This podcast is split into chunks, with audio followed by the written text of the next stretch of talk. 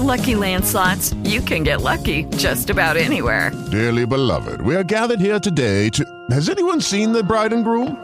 Sorry, sorry, we're here. We were getting lucky in the limo and we lost track of time. No, Lucky Land Casino, with cash prizes that add up quicker than a guest registry. In that case, I pronounce you lucky. Play for free at LuckyLandSlots.com. Daily bonuses are waiting. No purchase necessary. Void where prohibited by law. 18 plus. Terms and conditions apply. See website for details. It is Ryan here, and I have a question for you. What do you do when you win? Like, are you a fist pumper? A woohooer, a hand clapper, a high fiver. I kind of like the high five, but if you want to hone in on those winning moves, check out Chumba Casino. At ChumbaCasino.com, choose from hundreds of social casino style games for your chance to redeem serious cash prizes. There are new game releases weekly, plus free daily bonuses. So don't wait. Start having the most fun ever at ChumbaCasino.com. No purchase necessary. Group. Void were prohibited by law. See terms and conditions. 18 plus.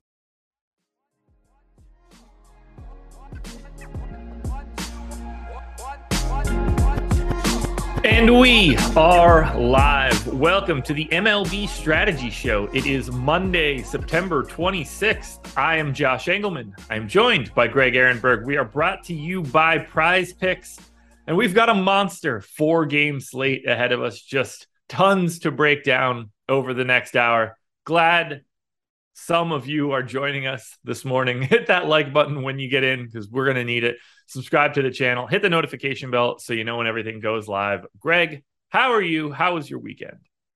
Uh, so the, the weekend was pretty solid. Just been hanging out with uh, with family for the most part as of late. So that's that's been nice, just hanging out with everybody. I watched House of the Dragon last night, which is by far the highlight of my weekend. I love that show. Did you, Okay, did you watch it last so, night? So I did not see last night's yet. I also have not seen last Sunday's yet. Uh, not for lack of trying. My family was came into town Monday morning, couldn't see it Sunday, had no opportunity to see it. So tonight I'm catching up on both, going back to back. Very excited. So last week when it happened, I thought that was the best episode so far. And then this week happened. I was like, no, that's the best episode so far. So these have been the two best episodes. And it's it's one of my favorite shows now. It rules. So I just I couldn't believe that last night people are talking about that horrendous Sunday night football game and complaining about how Mm. bad it is when there's other stuff to watch on TV. Like I'm watching here's what I was doing. I had because I still had DFS lineups. So I'm watching House of the Dragon, and then I've just got the the play by play going on my iPad with whatever's happening in the game, and it's very apparent the game sucks. Just three and out punt, three and out punt, three and out punt, and everybody's complaining about how bad it is. Like, oh, change the channel, put something else on. Like, but but for some reason that's become part of the culture of the primetime football games. Is they generally most of them suck, and people enjoy complaining about them on social media. It's kind of the, the the biggest entertainment of the game that people get out of a lot of them is complaining about how bad it is. Uh, but and then today's football game is Cowboys Giants, which is going to be more of the same. But the baseball slate, on the other hand, is a banger of a four game slate. You mean to tell me that people like sitting on the internet and complaining about what's going on in their lives without doing anything to change it? I, I can't believe that at all. Uh, yeah, you'd be surprised. But I also think it's part of the it's part of the the culture now, and especially social media stuff, where it's you have to be unhappy to be happy. Like that's Yeah. that's like that's like a big activity is doing something you don't enjoy, complaining about it. It's it's it's part of the culture now. Um, I did catch up. So I had same story for me for House of the Dragons as it was for Rick and Morty. Missed last Sunday's. Did catch last Sunday's Rick and Morty last night. That was the only thing that I was able to do before I fell asleep. So slowly but surely catching up on my TV uh, now that no one else is in my house, which is There nice. you go. So I haven't. I, I'm not. I've watched a few episodes of Rick and Morty. I like it, but I haven't watched all of it. My brothers both watch it. Okay. I, I've very much enjoyed this season. Um, the episode that I caught last night had a very interesting premise that I, I won't talk about, but was a really good time. Um, liked the idea of it, made me think. And then I didn't watch any of the, it should be an interesting. Uh, so I've got the NFL recap show coming up after this with Adam. I did not watch any bit of uh, the one o'clock games or anything yesterday. I went to see Avatar. Oh, how was uh how was that? It was good. We it got re-released uh, starting this weekend and everything. So we did the IMAX 3D of Avatar yesterday. Great, great entertainment. They showed a little clip of the new one. It looked bonkers from a detail perspective in HD and 3D and IMAX and all that other good stuff that I don't know what any of it means, but entertaining. Uh, I liked it. I, I, never saw it back in the day, so oh, this was so very right. entertaining for me. So, so when it comes to when it comes to Avatar, because this was my and I watched this. I think I was what was I a sophomore in college or something or junior in college when it came out. It came out, you know, a meaningful amount of time ago. Yeah, and I remember watching the movie and being like, oh, it's really cool from an effect standpoint because it was so far ahead of its time in terms of you know stuff that you were seeing in movies that is somewhat more commonplace now. Although the the effects and everything's still tremendous even by today's standards, but I never really thought the movie was was particularly good. It was just like the visual effects were really stunning about it. The uh-huh. fact they're planning on like an Avatar 2, an Avatar 3, and Avatar 4, I'm interested to see what they do from an effects standpoint. Do you care about the story or anything at all? So I do, and that's what's really interesting. It was the first thing that I said when I walked out of the theater last night. I don't think I would have appreciated that story as much 13 years ago as I do now. And like the concept of like having this avatar of your own self that you are operating and who are you like like what becomes reality. It was much more like stoner thought process than I would have been capable of uh, like 13 years ago. So I actually did like the story more than I was expecting.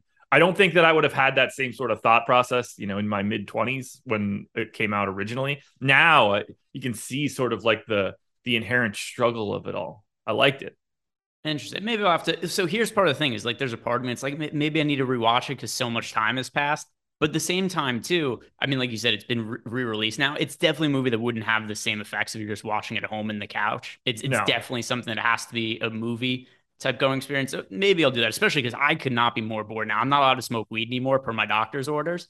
And I didn't realize how much entertainment that had been bringing me lately. Oh God! Well, I'll smoke a little bit more for you in the Thank future, uh, just to make that a little bit easier. But yeah, like uh, America is like dog shit in Avatar. Like they're exactly what we think our country is, just you know, trying to go pillage other places. And while it's not oil in Avatar, it's basically oil in Avatar that we're just trying to go yank out of some people, you know, like who've had it forever. So it felt pretty fitting. You know, like I, I saw it. We looked like the we looked like the uh the heel in the movie. So I was team Avatar by the end, I guess. It's a good time. Do you think I had no people- idea what I had no idea what the movie was even about when I went in there. I had no idea that like it was an avatar concept. I thought these was just like a straight up different group of I had no idea. Didn't know what I was getting myself into at all. So, uh, true. When I went to go see it, uh, like way, way back in the day when I was in college, I thought it was related to Avatar, like the cartoon that I watched as a kid. You know, and I have a T-shirt like Avatar: The Last Airbender because yeah. also I went to go see the first time. I had no clue. I was like, oh, this is Avatar, like, and and he's gonna learn the different elements. And that is not what the movie was at all. No, yeah, I had no concept, uh, but it was nice. It was a good time, and you know, it's more comfortable to go see a movie nowadays. More comfortable seating. Uh, 3D glasses were a real pile of dog shit, though. Hurt my face legitimately. Yeah, they don't. That, that's something that they've never really mastered. And there was remember when 3D TVs came out and that was a big deal, and people were like, "No, you don't understand." The the salesman would tell you this at Best Buy or whatever. This is what everybody's going to be doing. You're going to be wearing those stupid plastic glasses with yeah, the different yeah. colors on it. That was the thing they tried to sell us on, is that everybody was just going to have a set of those glasses at home. It, it never took off. No, that's gonna, they're going to become VR glasses in the near future. Because I was just thinking about how great Avatar was, and I was like, oh, I can't imagine what this is going to be like when it's you know, me just standing in the middle of the jungle with these goggles on. So, should we talk yeah, baseball? Yeah, we could. I, I, just want to address one thing because this, uh, if if you like football this much, Killapo double zero said I actually kind of liked last night's football game. Defensive struggles can be entertaining. Last night wasn't a defensive struggle. It was just bad offense from what I caught of it. Like it wasn't it wasn't like there was some high level defense going on. It was just Russell Wilson is washed. Jimmy G sucked and there was horrendous fumbles, interceptions. It, it wasn't like it was a well played game. I, I do think that there could be, like in baseball, there could be good pitching games. Football, there could be good defensive games. Last night was just bad, uh, bad sporting event. I didn't watch it, but I assume it was terrible. Yeah. Uh, anybody who could watch that and just really enjoy that, I mean, I wish I could get on your level of just being that entertained by sports on TV. Sean's got it. The punts being downed at the one were entertaining. that should not be the peak of it all. no, if if the player of the game is the punter, it's probably no good. There was I don't know. How, I think there was what 17 punts or something like that in the game. It was absurd. I don't even know who won. The uh, the Broncos won, which I know because I did have a bet on them. Ah, that'll work, I guess.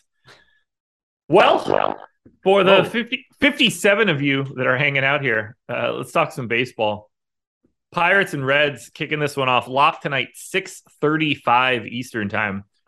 4.3 run implied total for the Pirates, 3.7 for the Reds. Roansy Contreras and Chase Anderson. You can tell this is a uh, a short slate because even Chase Anderson at 6300 is pulling 20% ownership and he's really not good at pitching. Uh, Contreras 42% owned at 7500. Let's start with Contreras at that 42% ownership mark. That's basically what I got out of my crunch. I have 45% Contreras on my first run, so I think he's properly owned in what's obviously a good spot against Cincinnati. 44% for me in the run that I did. So, you know, it's a weird pitching slate where look, it's like, oh, like, why is Bryce Elder chalk on tonight's slate on both DraftKings and FanDuel? I know we're not talking about this now, but it's just the general general overall look at the slate. Bryce Elder is $8,900 on FanDuel, a single pitcher site, and is 25% owned. That's how that's how crappy the options are overall pitching today. As far as Contreras goes, I think points per dollar, he's the best pitching play on the slate just from a value perspective, uh, especially on DK at the $7,500 price tag, because he is such a talented pitcher. He came into the year as one of the top overall pitching prospects. He has a great matchup against the Reds. The results have been, you know, all over the place, but the strikeouts are clearly there. His last start came against the Yankees, right? We know the Yankees, one of the best offense in baseball. Four and two thirds innings, 10 strikeouts, six runs allowed by Roansy Contreras. That's a lot of shit going on in any one start. Like he doesn't make it through five innings, but still strikes out 10 hitters, gives up six runs in a really tough matchup against the Yankees at Yankee Stadium. So the upside is apparent here. So I think as far as pitchers go, like he's somebody that we really want to be focused on just because the pitching options aren't great. He's relatively cheap and there, there's clear upside in a good matchup. What happened to my microphone?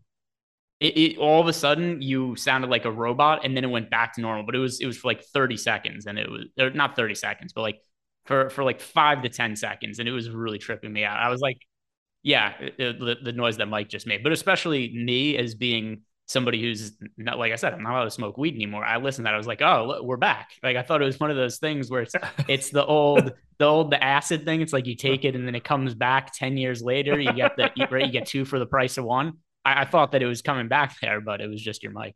Okay, yeah. Obviously, I didn't hear it, so I had no idea. And then I saw chat uh, reacting. What do we do on the opposite side? I, am with you on Contreras. Like, I, I, think he is the best point per dollar play. I like him at 7,500. I think the ownership that he's getting is completely warranted. I actually had him slightly higher in my top pitcher tool than we do, but like 37% to 31% is still sort of giving the same sort of answer. And I kind of have the same sort of thoughts on Chase Anderson. Now, I'm not getting to Anderson the same way that I'm getting to Contreras. Uh, he, we have him projected for 20% ownership. I only got to nine but I have the same sort of top pitcher odds, right around 20%, right around 30 to be the top uh, top two value on DraftKings. I just think he sucks. So uh, I'm not getting as much Chase Anderson. What do you think you're going to do here?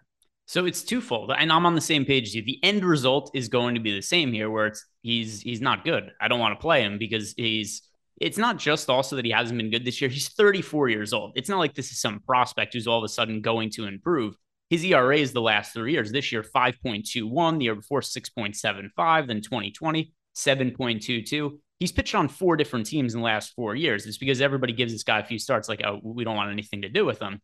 But the other thing, too, when it comes to Chase Anderson, is if this was a bigger slate, the main reason to play him would be for salary savings. I just don't think it's necessary on a four game slate. Like, even looking through my crunches with some of the lineups that have Chase Anderson, it's just a ton of salary left on the table. So I I just don't think it's a necessary pay down when it's just not that hard to go a little bit more expensive on DK and get to Roansy Contreras. And then on FanDuel, it's just largely unnecessary. We're only have to roster one pitcher.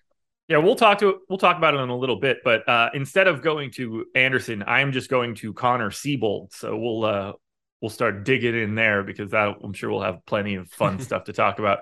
Let's talk bats now. I guess we'll go to the Pirates, who are Here's the interesting thing about ranks in comparison to actual numbers. The Pirates are the fourth ranked team in terms of ownership, whereas the Reds are fifth. And you're thinking, oh, well, those two things are close to each other. The Pirates are pulling 13% aggregate ownership at fourth. The Reds are pulling seven at fifth. So basically, double the amount of ownership, close to double the amount of ownership for the Pirates only one spot separating in rank. So the Pirates are significantly chalkier than Cincinnati, but still only fourth. They are fourth in top stack as well. The number one value team you can get to. I am getting to Pittsburgh. I like this spot mostly because I hate Chase Anderson. So what are you doing with the Pirates today? Sure. So in the build that I did, I ended up getting to uh, guys as one-offs like Rodolfo Castro came up in a bunch of lineups. Uh, Oneil Cruz is one of my most rostered shortstops. In the outfield, if he starts, Jake Suwinski is a lot of power upside. So as one-offs, I think a lot of these guys have merits. But now as a five-man stack, I'm not going to be making as many five-man stacks as the field is at least per these current ownership because it is still one of the more over owned stacks on the slate. So as one-offs, yeah, I like these guys, but five-man stacks – I'd rather pay up for the Braves. There's other teams I'd rather be getting to. And the five man stacks, I do think look a little bit overrepresented right now, but it doesn't mean I'm not getting my share of of the Pirates guys. I just listed off the three I'm getting to most regularly as one offs, and they are players I'm overweight to the field to, but it's still mostly as secondary stacks, one offs than full five man stacks. So I'm basically getting only three of the eight teams as a five man stack, and the Pirates are one of those three. So I I kind of aggressively have the Pirates. No, maybe maybe aggressively isn't the right word, but I have a lot of the Pirates. Uh, 20, I lost my sheet. 20, 27% of my five man stacks are going to the Pirates right now. So it's about 2x the field in terms of ownership. The most I have of any individual hitter is uh, potentially Bay, who I have hitting leadoff $2,300 second baseman, uh, I believe would be making his debut. We'll see if that's the case and actually in this lineup because we do not have Bay in the ownership right now. And then we get the Reds on the opposite side here, fifth in top stack, the second best value stack, uh, owned quite a bit less than the Pirates, but not a team that I'm getting to all that much. I'd rather have Contreras. I think Contreras is good. I don't think the Reds are good. This seems like a spot that I could largely stay away. Although I do love the flexibility of Cincinnati's offense. I like them just for leverage purposes. So honestly, I'm probably going to end up building lineups for this slate anyway because I, I, just don't have anything better to do with my time. So I'm looking at this, and the reason that I think I'm going to end up getting to the Reds and be overweight to the field to them is solely because of the ownership on Roansy Contreras. Like I love getting to Contreras. I like the Reds too. I think it's a spot that warrants having a lot of exposure to on both sides because just re- reiterating what I talked about with Contreras before and some of his recent results, he's really high variance. His last start, just to go over these numbers, if somebody just came in now or didn't remember what I said a couple minutes ago, his last start, he pitched four and two thirds innings. He had 10 strikeouts and allowed six runs. That, that, that just indicates there's so much upside to me in both sides of this game and then when you consider this is a small slate, the Reds aren't picking up ownership relative to the size of the slate, and Contreras is so popular. These are the kind of spots that I really do like on small slates. It's attacking highly owned pitchers that are not elite starters. This is where I think some of the best leverage is to be found on small three, four, or five game baseball slates. So I'm going to get to the Reds, and it's really not for any, like, I'm never going to mention the Reds as the reason I'm getting to the Reds here. It's because of Contreras, his really high variance, and his ownership. It is nothing to do with Cincinnati as a team at themselves. Yeah, I think that's pretty reasonable. Uh, from a cash perspective, I actually didn't run a crunch, but I guess I can do that right now quickly. I'm, I'm guessing we could see a couple pieces from Pittsburgh sneaking into regular cash builds. Yeah, uh, Rodolfo. Oh, let me let me actually do. I, I think Rodolfo Castro would def would be a consideration for me. Although, let's see, Contra- Contreras is showing up in basically everything, yeah. which I don't think will be all that surprising to anyone. Yeah, Rodolfo, so Rodolfo Castro would be because uh, he's second and third base eligibility on DK. Yeah. So I think Austin Riley is the pretty clear third base option, but Castro would probably be the guy at second base for me.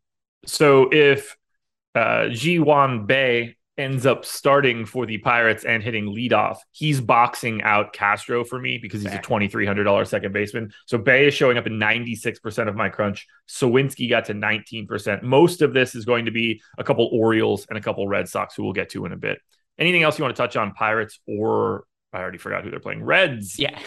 so just the uh, the point you made on that totally makes sense. he's batting leadoff. I was running my lineups based on our projections, the yeah. lineups we have right now, which doesn't have him in. So yeah, that would definitely look different for me if he's indeed in there and leading off.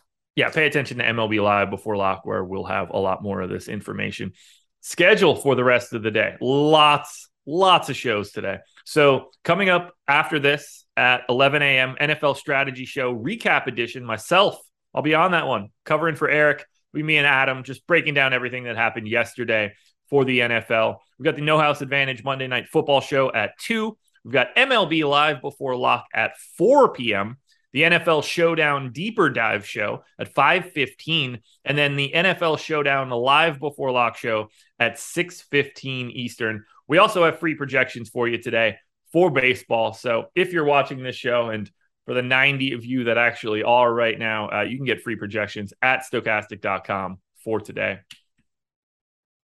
Nats and Braves, 3.4 run implied total for the Nats, 5.2 for the Braves. Cory Abbott and Bryce Elder. Abbott, 10% owned at 5,500 here. Don't think he's going to be going deep enough into the game for him to matter. That's kind of why I like Connor Seabold more. Bryce Elder, on the other hand, 8,400 projected for 38% ownership right now, which I see as perfectly warranted. Uh, our top pitcher tool had him at 31% to be a top two pitcher. I had it at 33%. So I have no qualms whatsoever. I think Bryce Elder looks pretty good here. Not really a strikeout master, but don't really need that on a four game slate. You just kind of need innings, and he should bring them to you. Yeah, and it's it's the matchup as well. So pitching against the Nationals, who've just been really miserable on offense and trading away Juan Soto and Josh Bell at the trade deadline. Not that the Padres offense has been a juggernaut as of late either, but Nationals offense particularly terrible since making that trade. So Bryce Elder, this is a slate too where I just don't really think we're going to need massive amounts of fantasy points from our pitchers. Don't be surprised if somebody puts up 11, 12 fantasy points on DK and lands in an optimal lineup. So Bryce Elder today, $8,900 on FanDuel, picking up 25% ownership. Elder over on DK, 8,400 projected for 38% ownership.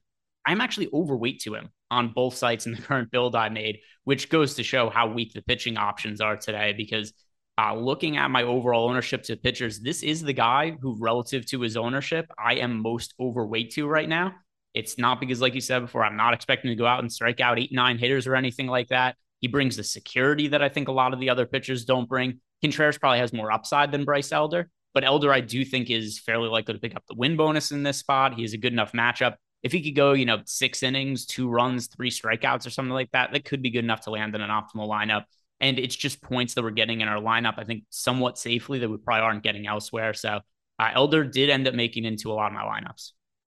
Remember, like two minutes ago, when I gave everybody the schedule and I said all the times of when shows would be? Well, ignore everything that I said. Luckily, nobody's actually listening to this one today. uh, MLB Live before lock is going to be from 5:30 to 6:30. The NFL Deeper Dive will be from 6:30 to 7:30, and then NFL Showdown live before lock from 7:30 up until whenever NFL lock actually is. We had some times messed up on the back end because of that doubleheader from last week. So uh, everything that I said the first time was wrong only trust the things that just came out of my mouth.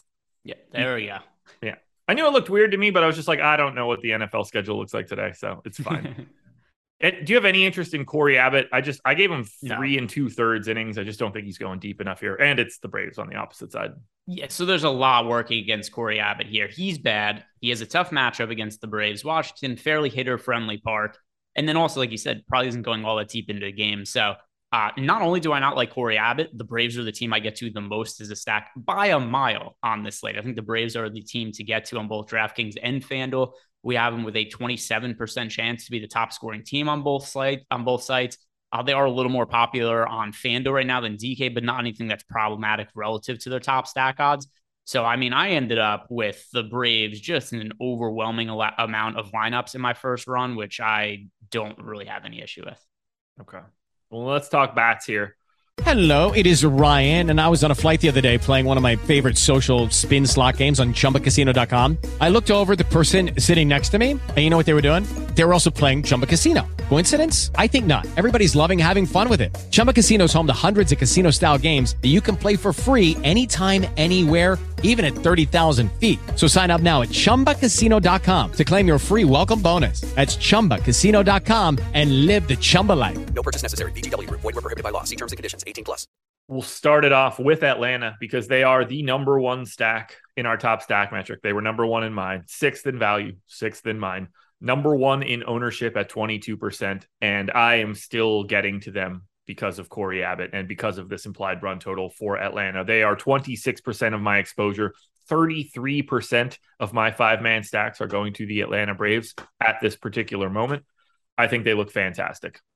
Yeah, we just need to see if Acuna is going to be in the lineup. I suspect he will be. He didn't start yesterday. He was dealing with a back injury, but he did pinch hit and ended up getting into at bats. He walked and had an RBI single. So considering that not only did he play, but he stuck in the game after pinch hitting, I think it's pretty likely that we're going to see him end up starting today. that's the case. He's a great option. So in terms of hitters, I'm overweight to here. Acuna, Riley, Matt Olson, I'm somewhere around the field. d'Arnaud is a catcher. Swanson also somewhere kind of around the field. I was overweight to Michael Harris. Really across the board, I'm either overweight or even with the field to every single hitter in the Braves lineup right now. This is my number one team to get to. It's a team I have the most exposure to, and I don't really see any negatives about them. I might have to actually pay attention to this slate later on because I'm going to get a ton of Braves. And while I don't normally get a lot of Atlanta, it feels like I should try to cheer for my favorite team at least a little bit this year. Yeah, and if there was a spot to do it, uh, this seems to be one. We'll, we'll, see what the ownership looks like later. There is, if this is a team that by the time we get to lock ends up coming in, you like 30% owned or anything, then it would make me feel different about them. Right now, where they're projected for 22% ownership, yeah, I'll just load up on them because the Red Sox, the Orioles, these are all teams with comparable ownership, and that shouldn't be the case. Uh, I did get Acuna in 90% of lineups. So if he is in and hitting first, uh, I do like him from a cash perspective. The ownership will certainly be there. Uh, Eddie Rosario showed up in a bunch for me as well. Um, let's then talk a little bit about the Nats, I guess. Eighth in top stack. That's dead last for the day. Uh, third in value um, is something. Seventh in ownership at 6% that seems about right. Like I, I, don't see them as any sort of priority. I don't like them in this spot all that much. I don't think they're very good. I don't have much, but I am basically neutral to the field. Where they make more sense is on FanDuel because uh, they're only projected for 3% ownership on FanDuel, which does make a pretty big difference when a team is 3% versus 6% on a four game slate. So for DraftKings purposes, if you guys are just playing a few lineups, ignore the Nationals. There's no reason to consider them over the course of 150 lineups look about appropriately on FanDuel. I don't think they're bad leverage. Bryce Elder's the second most popular pitcher on the FanDuel slate. And as such, we've got the Nationals coming in really low owned, lowest ownership on the FanDuel slate by a pretty decent margin there. So at 3% ownership, they warrant consideration on FanDuel, but there's not really a whole lot to talk about here. Yeah, I don't, I really wouldn't know where to go if I wanted to. it's, it's really ugly. I do know where to go though at, at this moment, and that is to Prize Picks, presenting sponsor of this show. Click the link in the description of the video. Head on over to Prize Picks, make a deposit. They will match that deposit with up to one hundred dollars. So if you don't have a hundred, that's okay. If you got like thirty-seven fifty, they'll match with thirty-seven fifty. They're going to get you there however you need to. Not as many sports on here as there normally are, but I do see a little bit of highlight that you can get yourself involved oh, in. Nice. Tennis, soccer, obviously baseball, college football, NFL. It's all out there. You're picking player props. You don't need an optimizer or anything. You pick five on one parlay card, you'll get up to 10x your entry fee. I'm going to hit Greg here with one or two props for pitcher fantasy scores. We're going to start it off in that first game. We'll go to Roansy Contreras over under 28 and a half fantasy points. Uh, all right. I thought you were going to ask me a CSGO question. So I have that all loaded up to go. So I have to close that and go over to uh, Roansy Contreras. And that's 28 and a half for. If I had to take a side, it's going to be an over just because of the strikeout upside. And yeah, yeah I'm gonna I'm gonna actually side with the over here. I was gonna say it's a it's a somewhat efficient number, which I do think it is, but but I do lean towards the over there. So I'll, I'll go over. I got him at 28.7. So that's probably one I would just immediately stay away from. Um, how about on the opposite side here? Chase Anderson over under 21 and a half. Not even good enough to have an actual pic, uh, picture on prize picks. So everything I want to say in under for him, but that's such a low mark that there's so little wiggle room that I'd have to stay away from it. It's also matchup against the Pirates, who don't have a great offense. Yeah, I got him at 20.7. So it would be an under, but it's technically nothing. And then finally, we'll close it out with Bryce Elder over under 27 and a half. Oh, that's that's an over I could get behind just because I think we're going to get depth from him in the game. And then also just because of the way that uh, we get some of the scoring working, where you get points for the win, you get points for the quality start. And I do think that the Braves are fairly likely to win this game, which it kind of feels to me that's almost like a cheaper way to bet on the Braves winning because if you're getting that six point win bonus from Bryce Elder, you know, it's, it's pretty likely that you're getting to the 27 and a half fantasy points. So not only would I take Bryce Elder there, I think he probably makes sense to combine with some Braves hitters, and you get a little bit of correlation there. So I could I could back the over for 27 after Bryce Elder. Of all the things we've talked about, that's the one I feel best about. I completely agree. So go check out Prize Picks, everybody. Very easy. Click that link in the description. Now we go Blue Jays and Yankees. Four run implied total for the Jays, 3.8 for the Yanks, Kevin Gausman and Luis Severino. Gausman is the most expensive pitcher here at 10,300. Severino, not all that far behind at 10K flat. I'm not having much issue getting to Gausman. I think he's very clearly the pitcher with the highest ceiling on today's slate. I completely agree with our top stack odds. He's projected for 50% ownership. I've got slightly more than that at 59. I don't think there's a lot of talking points here for Gausman, other than the fact that he's just facing the Yankees, and like that's not exactly a fun time. But he's the best guy on the slate today. Yeah, he's he's certainly the best pitcher on this. I mean, in terms of actual pitcher, I guess you can make an argument that Severino's better. We're going to talk about him in a second, but we legitimately don't know what Severino's pitch count is going to look like. So if you told me just which pitcher is going to score the most fantasy points, and that was the only question, which pitcher scores the most, Gausman is such a no-brainer choice, and those points are going to matter so much more than anything else today because they're going to be kind of hard to come by a pitcher. So obviously the matchup against the Yankees sucks. It's a really hard one, but at the same time too, I don't really know where else we're going at our pitching today. He's the pay up option. I think we should feel best about. It's him or Severino as the two pay up options we have to choose from on DK. And it's Gausman if for no reason other than that he doesn't have a pitch count. Severino does. Yeah, so I gave Severino four and two thirds innings. He came out of my top pitcher tool at 24% likely to be a top two. We have it at 27. So I feel pretty good about where I came in there. 23% ownership for Severino at 10K uh, up against the Blue Jays. I'm lighter here. I've got 14%. So I'm basically taking what would have gotten me to neutral on the field for Severino and just kind of giving that to Gausman. I just think he looks a little bit better. I just don't trust the depth for Severino. And it's not like he's getting a good spot either. And there's no reason for, him. we could just talk about Severino now as well. There's no reason for the Yankees to push him to go longer. We know right. about Severino's injury history elbow injury, shoulder injury, also had the Achilles injury last year, so he didn't pitch. And now, when you consider that he just missed a lot of time with an injury, the Yankees are already locked into a playoff spot. They have a big lead in the AL East now. What, what are you pushing him for? At right. most, five innings today, unless he's crazy efficient with his pitch count. He's getting like, you know, two, three pitch at bats. I, think the Yankees are probably holding him to around five innings. But like you said, even less than that is probably in play here. So Severino, just in terms of talent, yeah, absolutely. You look at him and be like, well, look at all the other pitchers on the slate. I want to get to Severino. But when I ran my crunches, I got to Gausman more, I got to Bryce Elder more, I got to Contreras more, and then Severino and uh, somebody else who I think it seems like you and I are on the same page with. I'm fairly close with in Severino in the crunch I ran before. But yeah, I just have to prioritize other pitchers over Severino because I don't think the I don't think he's gonna be working very many innings. Do you want to prioritize either side of this game from an offense perspective? Obviously, we know the upside just on paper of Blue Jays bats, of Yankees bats. There's so much power here, but we've got the Yankees sixth in top stack, sixth in ownership. We've got the Blue Jays seventh in top stack, eighth in ownership. Not a lot of love coming in here. I'm not getting to much of it either.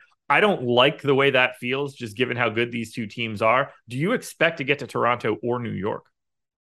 Uh, the Yankees, yes, I do think this is a team to get to for a couple of reasons. Number one, just the, the overall over ownership that we have on Gausman and the Yankees coming in fairly low owned on a four game slate, even on large slates. If the Yankees were only six percent owned, it's probably a number I want to get to on like a seven or eight game slate. So just the fact you're getting an offense that's this talented with this much firepower in it, and then something else to consider too about the Yankees offense and the ownership lately. Almost all of it goes to Aaron Judge.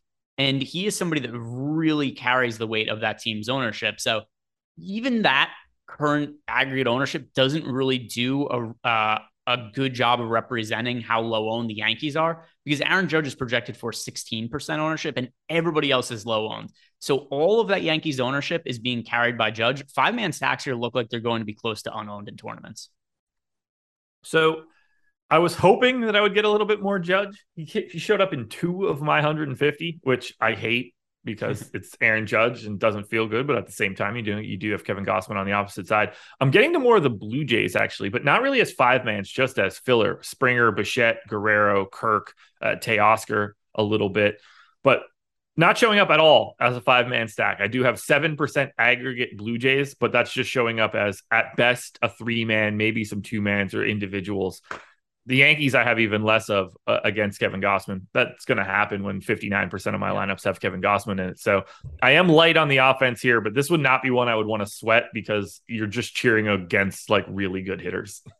Yeah. So uh, looking at the ownership in the crunch that I ran, which is the initial crunch, you know, things could change when we get ownership later on the day and whatnot. But I actually ended up underweight to Judge and overweight to every other hitter in the Yankees lineup, which is surely what you want your lineups to look like. Yeah. But that'll happen when Judge is 16% owned and the rest of the team is like 4% owned.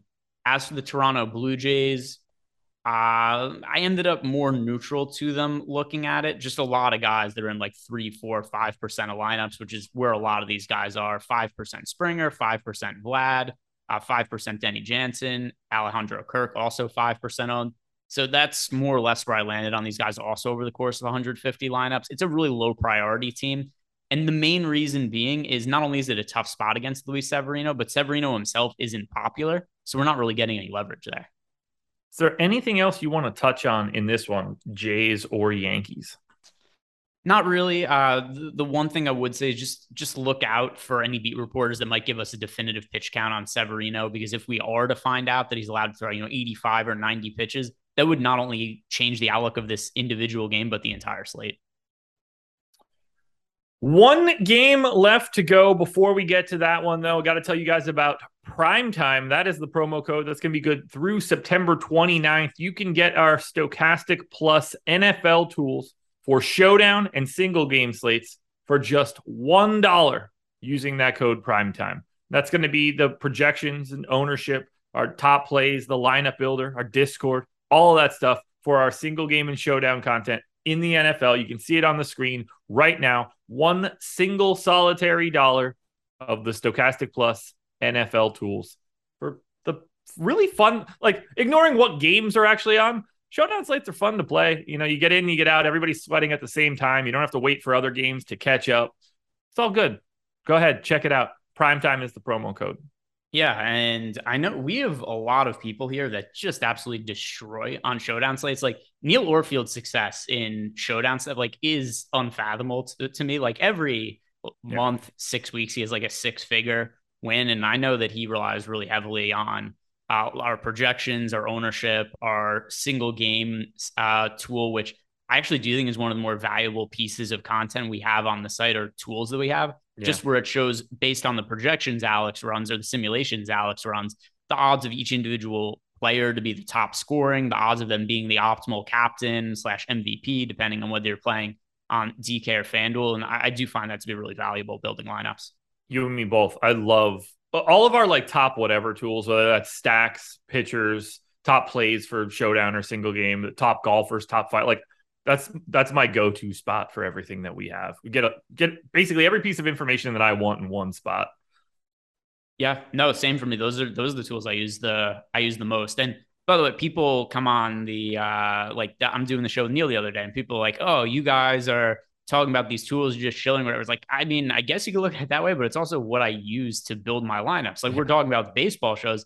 I reference the top stacks tool a lot because I've had a really good baseball year this year and I wouldn't really know how to set exposures to individual teams if I wasn't looking at this. There you go. We're going to close it out here. Red Sox and Orioles five run implied total for the Sox, 4.6 for the Orioles. Connor Seabold and Jordan Lyles. If Adam were on this one, he would probably be going crazy about how good Jordan Lyles is. And honestly, at 3% owned on a four game slate, I do think that he is undervalued today. I just don't think he's all that interesting because I would rather get to the flat 5K Connor Seabold on the opposite side. Uh, he's not anything special, and I don't think he's going crazy deep in this game, but he's projected for 13% ownership at this particular moment, and he's basically free on this slate. And that's what's a little bit more interesting to me. I've got him projected ahead of Cory Abbott, I've got him projected ahead of Chase Anderson. So he becomes my floor. Do I like Connor Seabold? No, not at all. But he is the guy that I'm looking to get to because I think it allows me to do a lot more at the hitting spot. What are you doing with Seabold? I like him. And there's nothing I could say that's all that positive about Connor Seabold. His results this year have been really poor. So his numbers this year, he has a 10.47 ERA, a 4.86 expected ERA, and a 5.87 FIP. But this is a small slate. There's only four games. And the Orioles are currently the number one most negatively leveraged offense in the top stacks tool. which means a couple of things. I'm going to be underweight to the field to the Orioles because I think they're going over owned. And what has to happen for the Orioles to fail? Well, Connor Seabold can't suck. He has to be somewhat decent. And at his low ownership, I don't think he's a bad leverage play in tournaments. Actually kind of think the same about Jordan Lyles. We'll talk about him in a second. But yeah, we're getting 13% ownership on Connor Seabold. And even though he has struggled, the one positive we could say about him, he generates strikeouts over 20% K rate in the big leagues this year. In the minor leagues, 25% K rate. So this is a cheap pitcher. It's not like he's one of these cheap pitchers with 13, 14, 15% K rate. He gets swing and misses from time to time. And that is something where I think, like, okay, if we could get him to be serviceable in this start, one of the most chalky offense in the Orioles is going to end up failing. And then also we get a spot with Connor Seabold where it's like, all right, we get 13, 14 fantasy points out of him. That's pretty good relative to the slate. So I do think he's a contrarian option to get to. Yeah, um, and I'm using that negative leverage to the Orioles to my advantage as well. I'm not getting to the Orioles bats in any major way, which runs hand in hand with getting to Seabold. So I like the way that that's setting up for me as well. Do you have anything you want to say about Jordan Lyles? Like, I do think he looks solid at 7,900 given our top pitchers tool and given his ownership. It's just he's sort of properly priced on a slate. And like that's just really not all that beneficial today. I got to seven percent of them in the build I did, which I is six. more than yeah. It, I mean, it's it's you know it's double the field relative to his ownership. So from that standpoint, he makes sense. And then also like I'm going to be underweight to both the Orioles and the Red Sox based on what their current ownership is because we have these two teams projected for 22% for the Orioles, 20% for the Red Sox. It's the same ownership as the Braves are getting, but the Braves top stacks odds are just considerably higher. It's like 1.5x what we're getting on the Red Sox and the Orioles at comparable ownership. So if I'm playing one of these popular teams, I'm going to gravitate towards the Braves far more frequently than the Red Sox the Orioles. So I'm going to be underweight to the field on the Red Sox like the Orioles. I have to at least somewhat like the pitcher at no ownership. And Lyles, at least as of right now, is by far the lowest owned pitcher on the slate. I prefer Seabold because of the pricing difference between the two. And if you guys are playing, you know, 20 lineups, you would have zero Jordan Lyles in there. I could say that pretty confidently like I said, a little bit overweight to him over the course of 150 in a build. Not that I'm really strongly advocating towards him, uh, but if I had to pick one side, I, I do, relative to ownership, prefer Lyles to the Red Sox offense. Since we already sort of touched on it, let's just get to it now. Orioles are 17% to be top stack, 21.5% owned. Uh, they're looking a bit over owned based on our top stack tool and I am a little bit lighter on the Orioles than it's showing. And you don't get as much benefit of going to the Orioles because Seabold's not exactly soaking up a ton of ownership either. So I, I find the Orioles pretty easy to get away from. Not that they're not good or anything. I just it it seems like an easy fade for me. Yeah, it's it's a team where once again, relative to ownership, the two offense that would be lightest on, and this is relative to ownership, it is the Red Sox and the Orioles. That doesn't mean I think that the Nationals offense is a better play than the Red Sox or Orioles. Like I build out lineups, I do get to more of Boston and Baltimore, but relative to ownership, they're teams that I would definitely be rooting against as of now. And on the opposite side of this one, and the opposite side of Jordan Lyles is the team that I want to get to a ton. That would be the Red Sox. Second in our top stack tool, third in ownership, slightly negatively leveraged, but at the same time, they also have Jordan Lyles on the opposite side. I am loading up on the Red Sox. They are one of the three teams that I'm getting aggressively, along with the Braves, and I already forgot which team it was. The Pirates, I believe. I think it was the Pirates. Um, uh, tons of Red Sox up and down the line, and I am more than okay with that. The only parts I'm not getting a lot of are Reese McGuire and Yu Chang if they are the eight and nine hitters in this one. We don't, I don't know at this point, but uh, I also don't want them all that much because they suck. Yeah, uh, Jordan Lyles has been steady this year, and when he, he is a little bit home run prone. So if the Red Sox do score runs, it's probably going to be via homers. But just because I do rely on our top stacks, to like I was saying before, they're negatively leveraged. I'm going to be underweight to them. Going to be underweight to the Orioles as well, just relative to what their ownership is. And looking through Jordan Lyles' box score, he generally goes fairly deep into games and is at least serviceable. So he has made 30 starts this year, pretty late in the season. We got a big sample size now. He's given up more than four runs five times out of 30 starts this year. And only one of those starts did he really get lit up. So he's fairly unlikely to have a good game. He's a 4.5 ERA this year, 4.39 FIP, 4.45 XFIP, but he has been fairly consistent. I just think there are worse starters to pick on today. Uh, when I ran my cash crunch, lots of Boston, lots of the Orioles, Gunnar Henderson, Triston Casas, uh, Devers, Rutschman, all showing up in tons and tons of combinations here. But we'll be able to dig in a little bit more from a cash perspective later. But this game has a monster run total. It should be no surprise to anyone that Red Sox and Orioles bats are showing up here from a cash perspective. Is there anything else you want to touch on for this slate before we get out of here? This is uh, it's a pretty cut and dry one, I think. Yeah, it's about as comprehensively as we could cover this four game slate. It's uh if you guys don't like taking risk, this is probably not going to be the slate for you. If you like GPPs and you like taking risks, uh, you could play a lot of shitty hitter, uh, shitty hitters, shitty pitchers, and get some good leverage on there. And uh, that's probably going to be one of the routes that I'm going down. But by far, the best offensive target, just to sum things up, are the Braves going up against Cory Abbott. That team we have those the best top stack odds by a pretty wide margin here. So Braves are going to be the primary team for me to build around. And then a pitcher, I'll just be doing some weird shit, playing some Connor Seabold and mixing him in with, you know, the the likes of Kevin Gausman and Roansy Contreras. Well, there we go, everybody. Another MLB show in the books. Thank you for joining us. A loyal 135 concurrent viewers, 50 likes. Hit that thumbs up if you haven't done it yet. Again, uh, Adam and I will be up for an NFL recap show in about 10 minutes, so make sure you're watching that one. But plenty of content throughout the rest of the day. MLB Live before lock coming up later tonight. Good luck for everything. Thank you to Prize Picks. We're out of here.